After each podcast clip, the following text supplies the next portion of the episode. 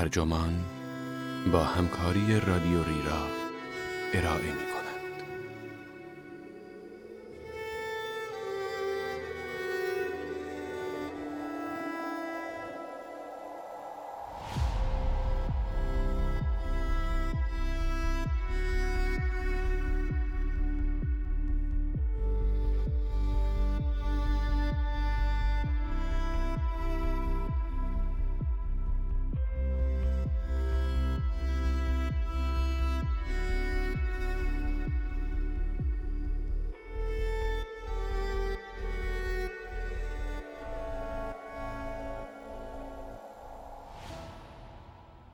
عقاید افراطی می تواند ساختار مغزی افراد را تغییر دهد.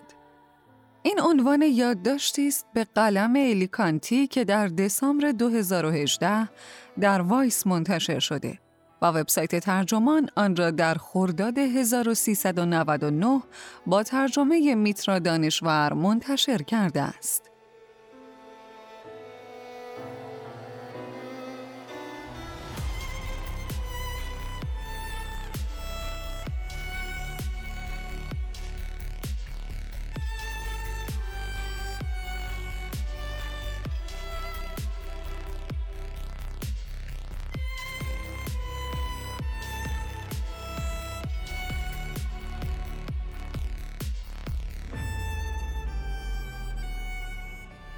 من فرناز مرکباتی هستم.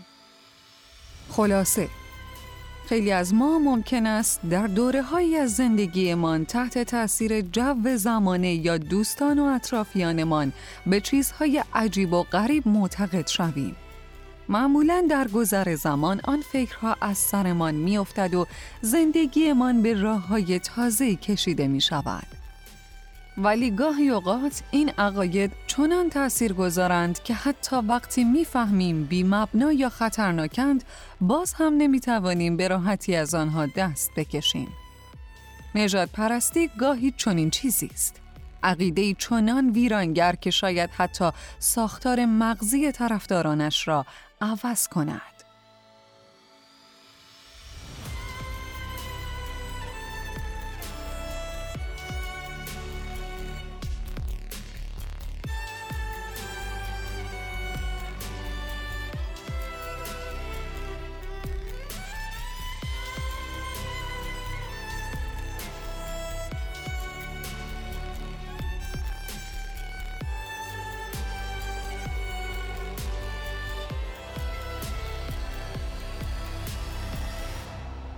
به اوماها رفتم تا ببینم اینترنت مغزم را خراب کرده یا نه. بعد از اینکه به آزمایشگاهی در دانشگاه نبراسکا رسیدم، به اتاقی هدایتم کردند که داخلش کامپیوتری روی میز قرار داشت. کامپیوتر به یک مانیتور واکنش گالوانیکی پوست وصل بود. با همان گیره های انگشتی که احتمالاً بیشتر از همه یادآور دروغ سنج هستند. بعد همزمان که یک دوربین حرکت چشمهایم و حرکات جزئی صورتم را ردیابی می کرد، به اسلایدهایی از چند تصویر نگاه کردم. این دستگاه ها قرار بود واکنش های ناخودآگاه من یا میکروهیجاناتم را با استفاده از پنج معیار بسنجد. خوشی، عصبانیت، قافلگیری، ترس و رضایت. آیا سالها پرسه زدن در سایت ردیت و فورچن حساسیتم را کم کرده؟ آیا در برابر پیام های راستگرایان افراطی آسیب پذیر شده بودم؟ از اینکه جواب چه باشد وحشت داشتم. قرار نبود خودم روی آن صندلی بشینم. در اصل می‌خواستم پدر مردی به نام دیو را به ایالتهای غرب میانه بفرستم. در بخش هرچه می‌خواهی از من بپرس در سایت Reddit با دیو آشنا شده بودم. او در آنجا دنبال کسی میگشت که قبلا عضو کوکلاکس کلن بوده باشد تا راهنماییش کند که چطور با یکی از اعضای خانواده خودش برخورد کند. این پسر حدوداً 20 ساله از 14 سالگی در تلاش بود تا پدرش را از کوکلاکس کلن نجات بدهد. آنطور که می گفت پدرش اولین بار زمانی به دام گروه های نجات پرستانه افتاد که متقاعد شد تبعیض مثبت باعث شده کارش را در میان سالی از دست بدهد. پدرش بعدا با جان و دل به برتری سفیدها معتقد شد و به یک کلیگل تبدیل شد. یعنی کسی که برای کوکلاکس کلن یارگیری می کرد و فقط وقتی از این فرقه دست برداشت که نتوانست با بعضی از پیام های یهود ستیزانه ای که رفقایش در حین کارزار انتخاباتی دونالد ترامپ به زبان می آوردند کنار بیاید. اما اخیرا دیو که وقتی داشت داستان بزرگ شدنش را برایم می گفت اسم واقعیش را به من نگفت خبردار شده بود که پدرش دوباره با اعضای فرقه قدیمیش میپلکد. فهمیدن این موضوع باعث شده بود احساس کند که خانوادهش شاید دیگر هیچ وقت به صلح و آرامش نرسد. آنطور که دیو تعریف می کرد ماجرای قالب دوران نوجوانیش قهر و آشتی های او با پدرش بود. بعد از دبیرستان به دانشگاه یسوعی رفت تا مطالعه کند که نجات پرستان چطور از کتاب مقدس و کتابهایی مثل پروتکل های بزرگان صهیون یا حتی نبرد من استفاده می کنند تا باورهای خود را توجیه کنند. قصد داشت مردی را درک کند که یک جای کارش بدجوری میلنگید و او را به صلیب سوزی می برد. اما هرگز اجازه نداده بود هیتلر را ستایش کند. دیو به خاطر می آورد. نه اینکه خودم می‌خواستم اما این یکی از چیزهای کوچکی است که یادم مانده فکر می کردم شاید نشانه از این باشد که هنوز در او خوبی هم باقی مانده با اینکه دیو دانشگاه را رها کرد هنوز درگیر این سوال بود که چطور مردی دوست داشتنی می توانست همزمان او را از رفت و آمد با پسرخاله دورگش من کند. دیو به من گفت دوست دارم کمکش کنم اما در عین حال نمی‌خواهم انرژیم را برای کسی هدر بدهم که به نظرم کاملا تباه شده است. اولین بار در ماه می با دیو تماس گرفتم تا مقاله درباره زندگی او و کشمکشهایش برای رهایی پدرش از یک گروه نفرت پراکن بنویسم. از من خواست ثابت کنم که روزنامه نگار هستم و بعد مفصل با هم حرف زدیم. اما حتی با اینکه یک بار دیو اشاره کرد که چقدر هیجان زده است که بالاخره داستانش را با کسی در میان می‌گذارد که شاید از آن برای کمک به دیگران استفاده کند، نهایتا دیگر به پیامهایم جواب نداد. اگرچه امکان دارد که علاقه را به گفتگویمان از دست داده باشد، به نظرم می رسید از این فکر ترسیده بود که پدر بزرگ و مادر بزرگش که ادعا می کرد کمترین اطلاعی از این موضوع نداشتند و در شهر کوچکشان آدمهای شناخته شده بودند به نحوی از این راز سیاه پدرش مطلع بشوند. دیو به راستی از ما هم جواب نداده بود. دست آخر نتوانستم به هدف اصلی خودم یعنی تعریف داستان کامل دیو برسم. اما نمی توانستم از فکر کردن به جنبه های خاصی از آن دست بردارم. یعنی ایده پدری که اهل همدلی بود اما از عیبهایش شرمنده نبود. دیو از اعتقادات پدرش متنفر بود اما در نهایت این پدر هنوز هم عضوی از خانوادهش بود. تمام چیزی که می‌خواست بداند این بود که چرا مردی که سرمشق اصلی زندگیش بود به اینجا رسیده. آیا پدرش ذاتا نجات پرست بوده یا صرفاً بجز اعضای کوکلاکس کلن که او را پذیرفته بودند کس دیگری نداشت تا با او وقت بگذراند؟ یا اگر واقعا نجات پرست بوده آیا در طول معاشرتهایش اینطور شده بود؟ آیا تفاوت خاصی هم می کند؟ دیو من گفت دعوای جدی در درونم وجود دارد که آیا مردی که می‌خواهم نجاتش بدهم اصلا هنوز وجود دارد یا نه؟ احساس می کنم مقدار زیادی از زمانم را تلف کردم و صادقانه الان فقط دعا می کنم و امیدوارم کسی بتواند کاری را انجام بدهد که ظاهرا خودم نتوانستم. درست بعد از اینکه سال پیش طرفداران برتری نژاد سفید در محیط دانشگاه ویرجینیا در شارلوتسویل راهپیمایی کردند، نویسنده دورگه پاناما جکسون جستاری درباره عوارض هیجانی رهایی خودش از دست یک مادر ماگا نوشت. داستانهای آدمهایی که تلاش می کنند از شر گروه های نفرت پراکن خلاص شوند نیز در طول ریاست جمهوری ترامپ به جستارهای محبوبی تبدیل شده است. اما در این مدت کمتر در این باره نوشته شده که چطور بخش ذهنی نجات پرستی افراطی نه مسائل جزئی روزمره و نظاممند آن را می‌توان شناسایی و درمان کرد. به این خاطر بود که سر از اوماها درآوردم.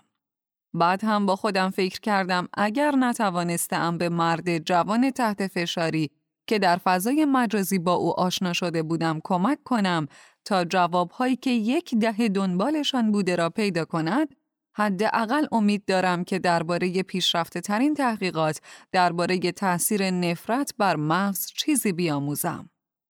از آنجایی که روزنامه نگاری بودم که ساعتهای زیادی در هفته را صرف گشتن در فورچن و ردیت می کرد، زیاد به فکر می افتادم که آیا خودم هم به تنه و کنایه آلوده شدم یا حداقل سیاه ترین چاله های وب به قدر کافی بیرمقم کردند که مغزم خودش را به شکلی تغییر داده باشد تا رتوریکی که از آن بیزار بودم را بپذیرد؟ با این منطق به نظر می رسید خودم نمونه نسبتا خوبی بودم. فعلا در خطر نیستی. محققی به نام پیت سیمی به شوخی این حرف را به من زد. وقتی آخر سر در اتاق دیگری سراغش رفتم تا همراه با یک استاد مدیریت اجرایی در دانشگاه نبراسکا در اوماها به نام جینا لیگون و تعدادی از دانشجویانش نتایج را تماشا کنیم. دانشجویانی که آخر هفته آمده بودند تا کارشان را در آزمایشگاه رفتار کاربردی یا بازرگانی کورالسکی در دانشگاه نبراسکا به رخ بکشند. با هم به تماشای فیلم ضبط شده ای از من نشستیم که به یک گرد همایی مزین به پرچمهای قرمز خیره شده بودم. بعد معیاری نشان می‌داد که وقتی صلیب‌های شکسته ظاهر شدند، خشمم به سرعت بالا رفت. صاف و پوسکنده بگویم خیالم راحت شد. بعد از حادثه ننگبار اعدام غیرقانونی امتیل در سال 1955 دبیر اجرایی انجمن ملی پیشرفت رنگین پوستان روی ویلکینز با حرفی که شاید حالا به نظر ادعای عتیقه به نظر برسد خبرنگاران را اینطور مخاطب قرار داد. قاتلان نوجوان با خصوصیتی تغییر ناپذیر به دنیا میآیند که آنها را به سمت خشونت نژادی سوق می دهند. او درباره متهم با تاکید می گفت آنها باید اثبات می کردند که برتر هستند. باید با از بین بردن پسری چهارده ساله این را ثابت می کردند. می‌دانید که این نوعی بیماری ویروسی است که در خون اهالی میسیسیپی وجود دارد. کاری از دستش بر نمی آمده. سخنرانی ویلکینز تحت تأثیر تلاش گسترده تر علوم اجتماعی بعد از جنگ جهانی دوم برای تبیین علت ریشه‌ای نجات پرستی به عنوان یک مشکل آسیب شناسی روانی بود. مؤثرترین کتاب در این زمینه که درباره ظهور ناگهانی رایش سوم بود، شخصیت قدرت طلب نام داشت که در دهه 1950 منتشر شد. این کتاب دسته ای از ویژگی های شخصیتی را مطرح می کرد که امکان نجات پرستی افراطی به شکل سندروم اف را فراهم می کردند که منظور از اف همان فاشیسم بود. یکی از نویسندگان این کتاب نویت سنفورد ادعا می کرد که شخصیت قدرت طلب در جامعه مدرن کم و بیش همه جا پیدا می شود که یعنی احتمالاً اجتناب ناپذیر است. با این همه اجرای موفق قانون مدنی در دهه 1960 در نهایت آدمها را تشویق کرد که به نجات پرستی به مسابه چیزی نگاه کنند که می‌تواند فرونشانده یا حداقل کنترل شود. به گفته یه مقاله در سال 2016 با عنوان نجات پرست بیمار، نجات پرستی و آسیب شناسی روانی در عصر کوررنگی، این ذهنیت در گروهی از روانکاوان سیاه پوست منجر به این فرض شد که تعصب چیزی عادی نیست و شاید واقعا یک بیماری ذهنی قابل طبقه بندی باشد.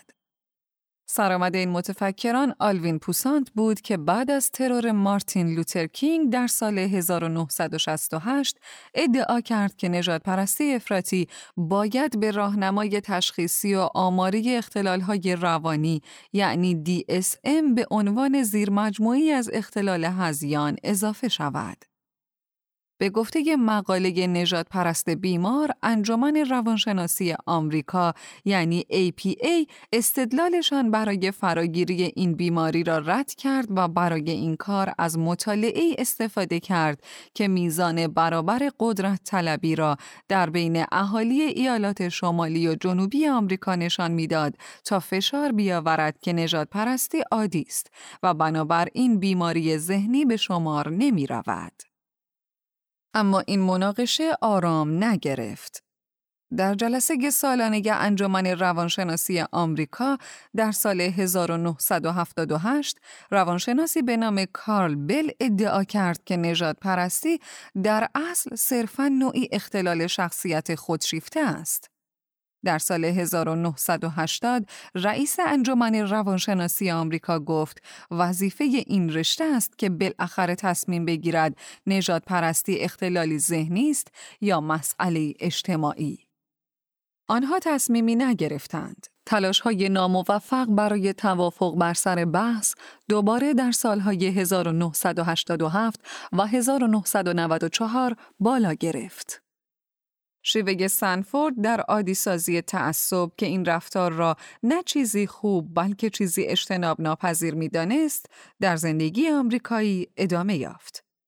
در سال 2005 واشنگتن پست مقاله‌ای درباره این بحث جنجالی منتشر کرد که مدعی بود بعضی از پزشکان مخالف افزودن نجات پرستی به DSM هستند.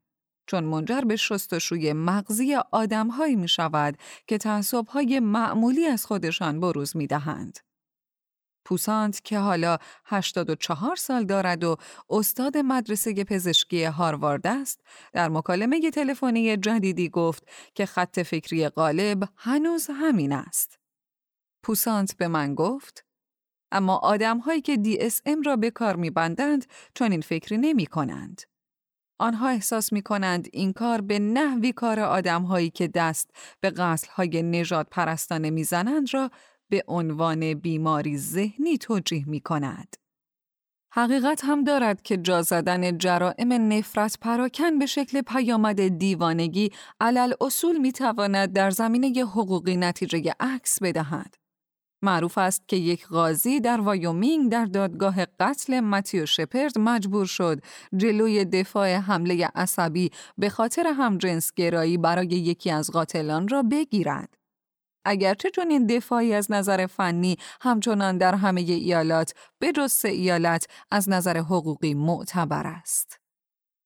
اما حتی اگر بخش زیادی از جامعه پزشکی در استفاده از زبان بالینی برای توصیف تعصب تردید داشته باشند، آدمهای عادی خیلی اوقات به نظر مشتاق هستند تا مشکلات روانی را توجیهی برای رفتارهای بد یا حتی مشمعز کننده بدانند.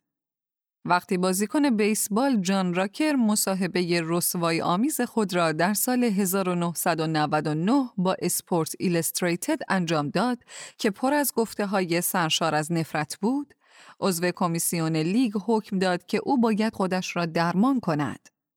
هم مایکل ریچاردز و هم پاولا دین ادعا کردند که بعد از اینکه به دیگران تهمت و افترا زدند از روانشناسان کمک خواستند.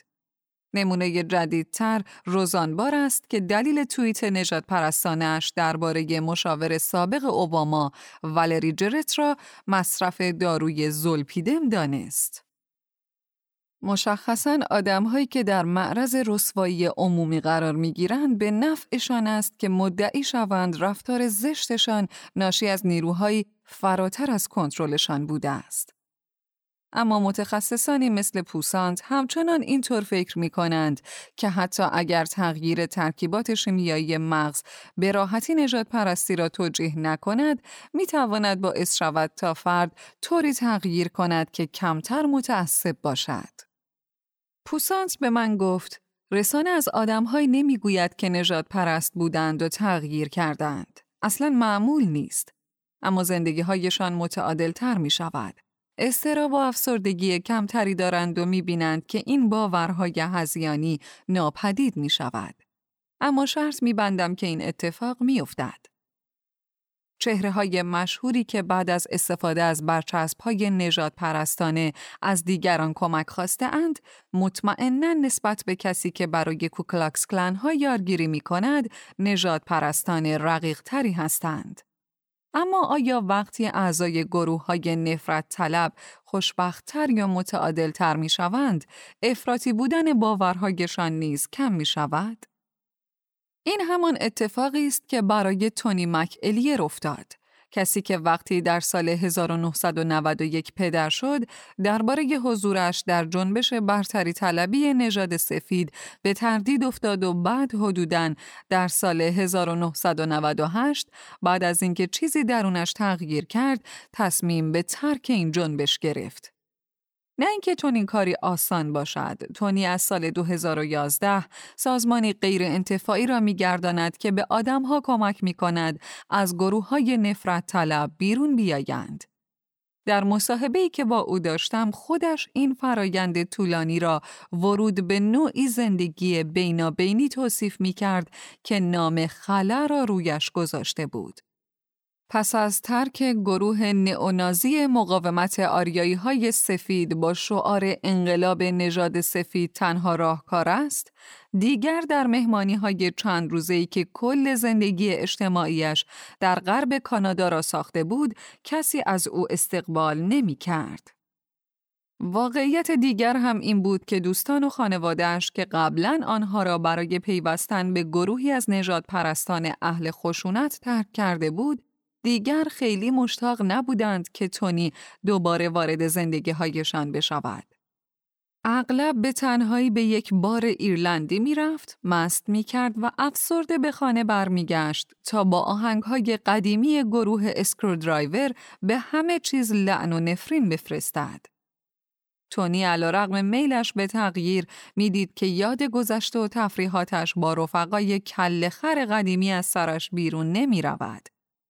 این تفریح برای دیگران هزینه داشت قبول اما حتی در وحشتناکترین سناریوها هم اگر خوشبینانه نگاه می کرد می توانست تجربیات مثبتی پیدا کند مک الیر برایم تعریف کرد در آن لحظات تنهایی مفرت گوشی تلفن را بر می داشتم و به کسانی زنگ می زدم که می دانستم نباید زنگ بزنم.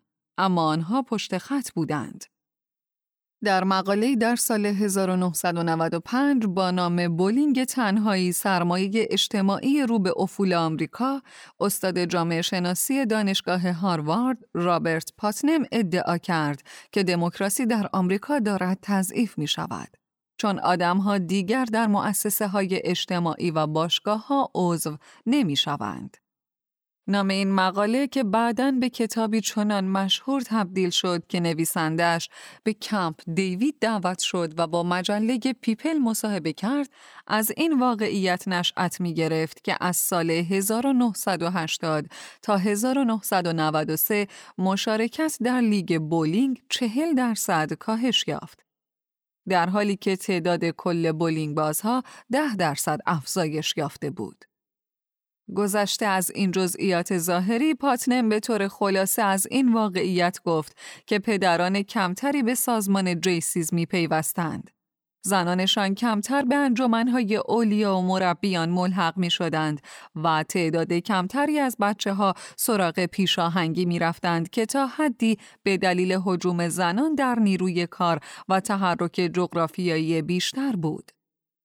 پاتنم مدعی بود جامعه آمریکا که زمانی به آن قبطه میخوردند و حالا پر از آدمهای مهار ناپذیر و بی هدف بود تا حد زیادی از مشارکت در بحثهای مدنی اجتناب می کند. چون اعضایش ترجیح می دهند اوقات فراغت خود را جلوی تلویزیون بگذرانند تا با آدمهای دیگر. پارسال مایکل کیمل جامعه شناس در کتابش بهبود یافتن از شر نفرت تأکید کرد که آنچه بیشتر اوقات روانان را به افراط گرایی میکشاند همین عدم دسترسی به سرمایه اجتماعی است. وقتی در این باره با کیمل صحبت کردم برایم گفت که رفاقتی که اعضای جدید در چنین گروههایی میابند همان چیزی است که آنها را تا مدتی بسیار طولانی تر از وقتی که درباره نتایج مسموم برتری طلبی نژاد سفید به تردید میافتادند نگه می داشت. همانطور که مک الیر توصیف می کرد، وقتی با دیدگاه های مشمعز کننده ات بقیه جامعه را ترد می کنی، دست کشیدن از تنها آدم هایی که باقی ماندند و تو را میپذیرند باعث احساس تنهایی شدیدی می شود. فراتر از آن کشمکشی که مک الیر از سر گذرانده بود خیلی شبیه به چیزی بود که دیو از تجربیاتش با پدر لجبازش به یاد می آورد. دیو به من گفت به شکل عجیبی فرقه کوکلاکس کلن شبیه به یک گروه حمایتی است درست مثل الکلی های گمنام و به نوعی معتقد بود که ماجرای نجات پرستی بهبود ناپذیر حداقل تا حدودی با میل به تعلق ارتباط دارد. مشخص است که بعضی از آدمهایی که به این گروه ها ملحق می شوند در جستجوی نوعی هویت هستند. پس چطور می توان راه رشد جنبش های معتقد به برتری نژاد سفید را سد کرد وقتی همانطور که اولین بار پاتنم به طور متقاعد کننده ای در بولینگ تنهایی گفت جایگزین های عملی برای معاشرت ده هاست که به شکلی دائمی رو به کاهشند. هیچ شکی نیست که گرایش به وقت گذرانی های انفرادی از عواسط دهه 1990 افزایش یافته است. کانال های تلویزیونی خبری که سالمندان به آنها نگاه می کنند، جانبدارانه و در خدمت تقویت سوگیری هاست. نسل هزار ترجیح می دهد به جای وقت گذراندن با دیگران در خانه بماند. نسل جوانتر از آنها بیشتر ساعت بیداری خود را در شبکه های اجتماعی می گذرانند که حبابی به دورشان می کشد.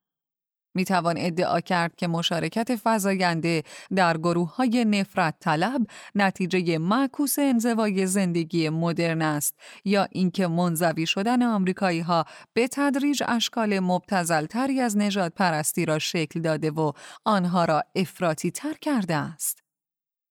سیمی یکی از محققانی که آزمایشگاه نبراسکا را اداره می کند بایگانی عظیمی دارد از برتری طلبان فعلی و ای که هر سه این نسل ها را در بر می گیرد.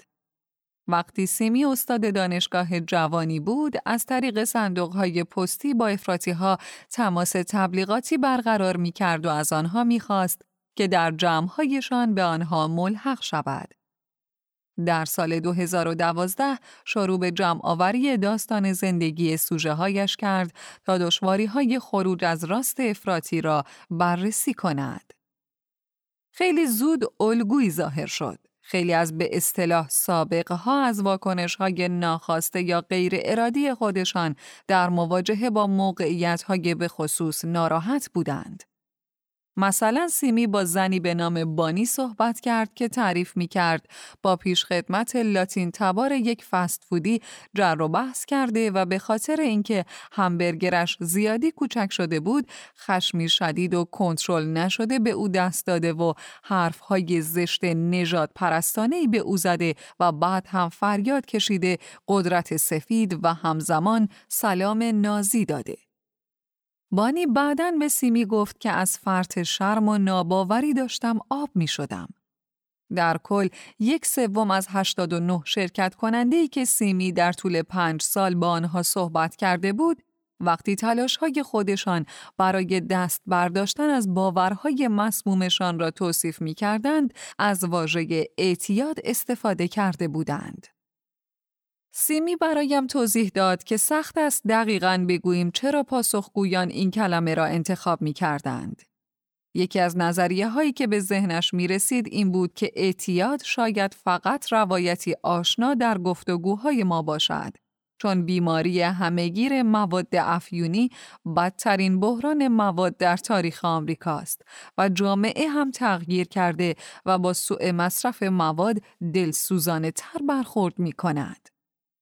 بعضی ها که چندان هم خیرخواه نیستند شاید فقط تلاش کرده اند خودشان را از مسئولیت مبرا بدانند.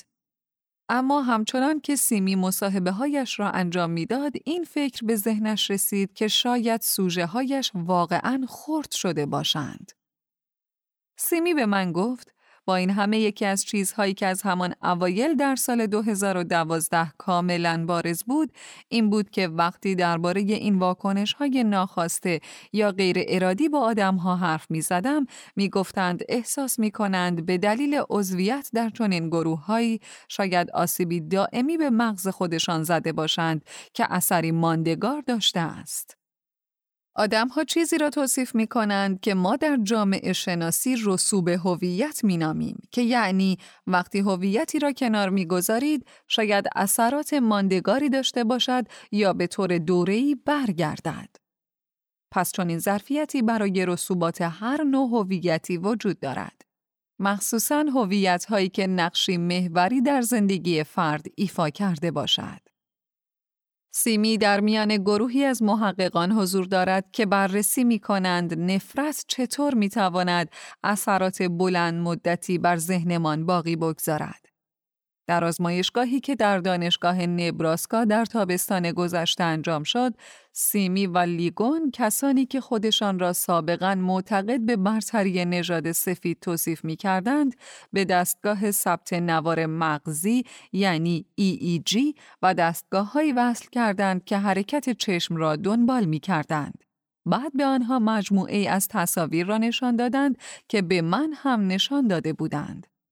بعضی هایشان خشونت آمیز بودند، بقیه زوجهایی با نژادهای مختلف را نشان می‌دادند و دسته سوم نمادهای ایدئولوژی برتری طلبان سفید را نمایش می‌دادند. در آزمایشگاه جداگانه در مرکز مغز، زیست شناسی و رفتار شرکت کنندگان همین روند را پشت سر گذاشتند. در آن آزمایشگاه محققان از تصویرسازی تشدید مغناطیسی کارکردی یعنی fMRI برای نقشه برداری فعالیت مغز استفاده می کردند. این مطالعه پنج نجات پرست سابق را با پنج مبارز هنرهای رزمی ترکیبی مقایسه کرد.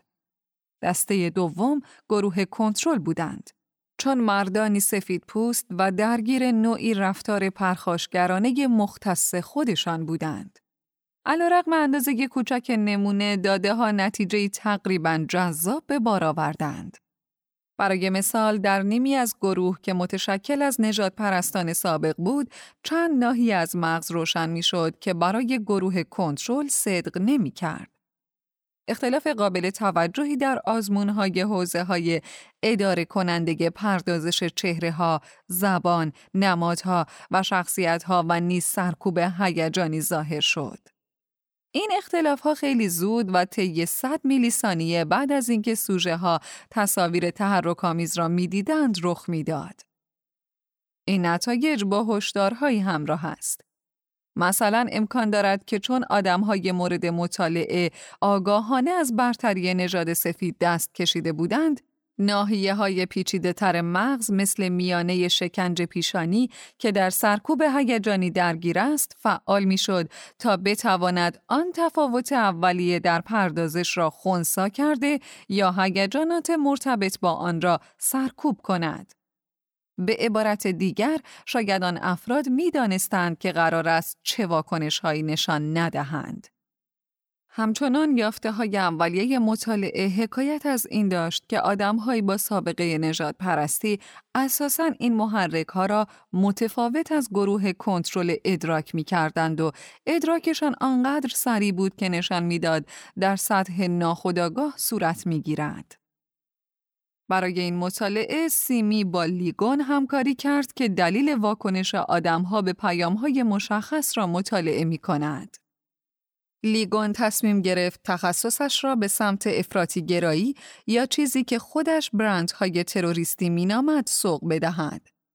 این تصمیم بعد از حضورش در کنفرانسی بود که در آنجا متوجه شد آدمهایی که سبک خاصی از دلبستگی را دارند اگر در اوج حالت ترس قرار بگیرند بیشتر احتمال دارد مکان جسم خاصی را در یک فیلم به خاطر بیاورند. او برایم گفت از لحاظ تئوریک وقتی فیلم ترسناک نگاه می‌کنی میترسی. پس اگر این ویژگی خاص را داشته باشی، شاید به یک بطری آب در آن فیلم ترسناک بچسبی. آنها توانستند چون این چیز دیوانواری را بسنجند و اگر بشود این کار را با یک فیلم ترسناک و یک بطری آب انجام داد امکان انجامش با یکی از ویدئوهای داعش هم وجود دارد. حالا لیگون سراغ این رفته که پروپاگاندا چطور کار می کند و اگرچه شاید واضح نباشد که چرا یک مدرسه کسب و کار محلی ممکن است محلی برای تحقیق درباره رادیکال سازی باشد به نوعی با عقل جور در می آید. چه نوید زندگی سرشار از معنا باشد چه فقط حسی از تعلق. آنچه این دو استاد دانشگاه در معتقدان به برتری نژاد سفید پیدا کردند یک ناهماهنگی شناختی واقعی بود. با اینکه این آدمها علنا با ایدئولوژی برتری طلبی نژاد سفید مخالفت می کردند، همچنان بعد از اینکه تصویری از گرد همایی های نازی نشان داده می‌شد، خوشحالیشان اوج می گرفت. معنیش این بود که افرادگرایی چیزی است که هر چقدر هم که تلاش کنید هیچ وقت نمی شود به طور واقعی تضعیفش کرد. اگرچه آزمایشی که انجام دادم حاکی از این نبود که با گشتن در اتاقهای گفتگو و بحثهای نجات پرستانه برای کارم مغزم را خراب کرده ام اما دید بهتری پیدا کردم از اینکه چطور برندهای ترور می توانند همچنان روی افرادی خارج از جماعت افرادگرایان اثر بگذارند.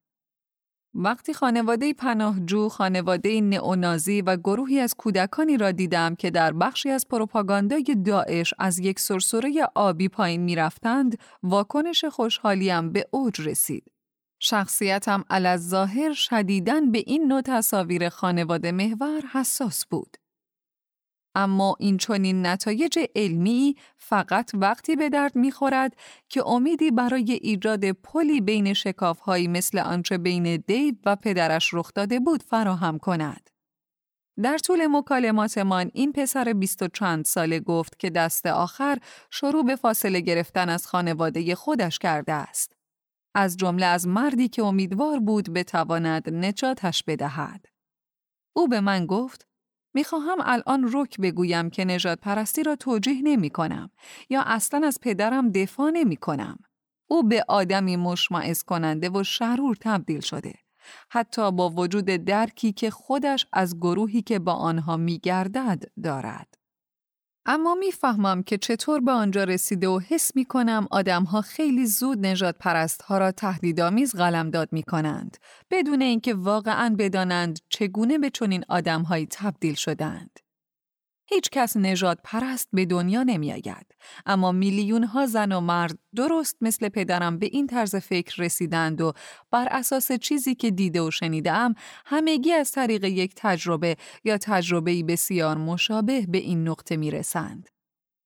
همانطور که دیو گفت آدمها شاید به درستی نجات پرست ها را تهدیدآمیز قلمداد کنند اما همچنان حداقل در سطح رسمی به توافق نرسیده ایم که وضعیت نجات پرستان وضعیتی ذهنی است که بعضی اوقات فراتر از کنترلشان می رود یا نه.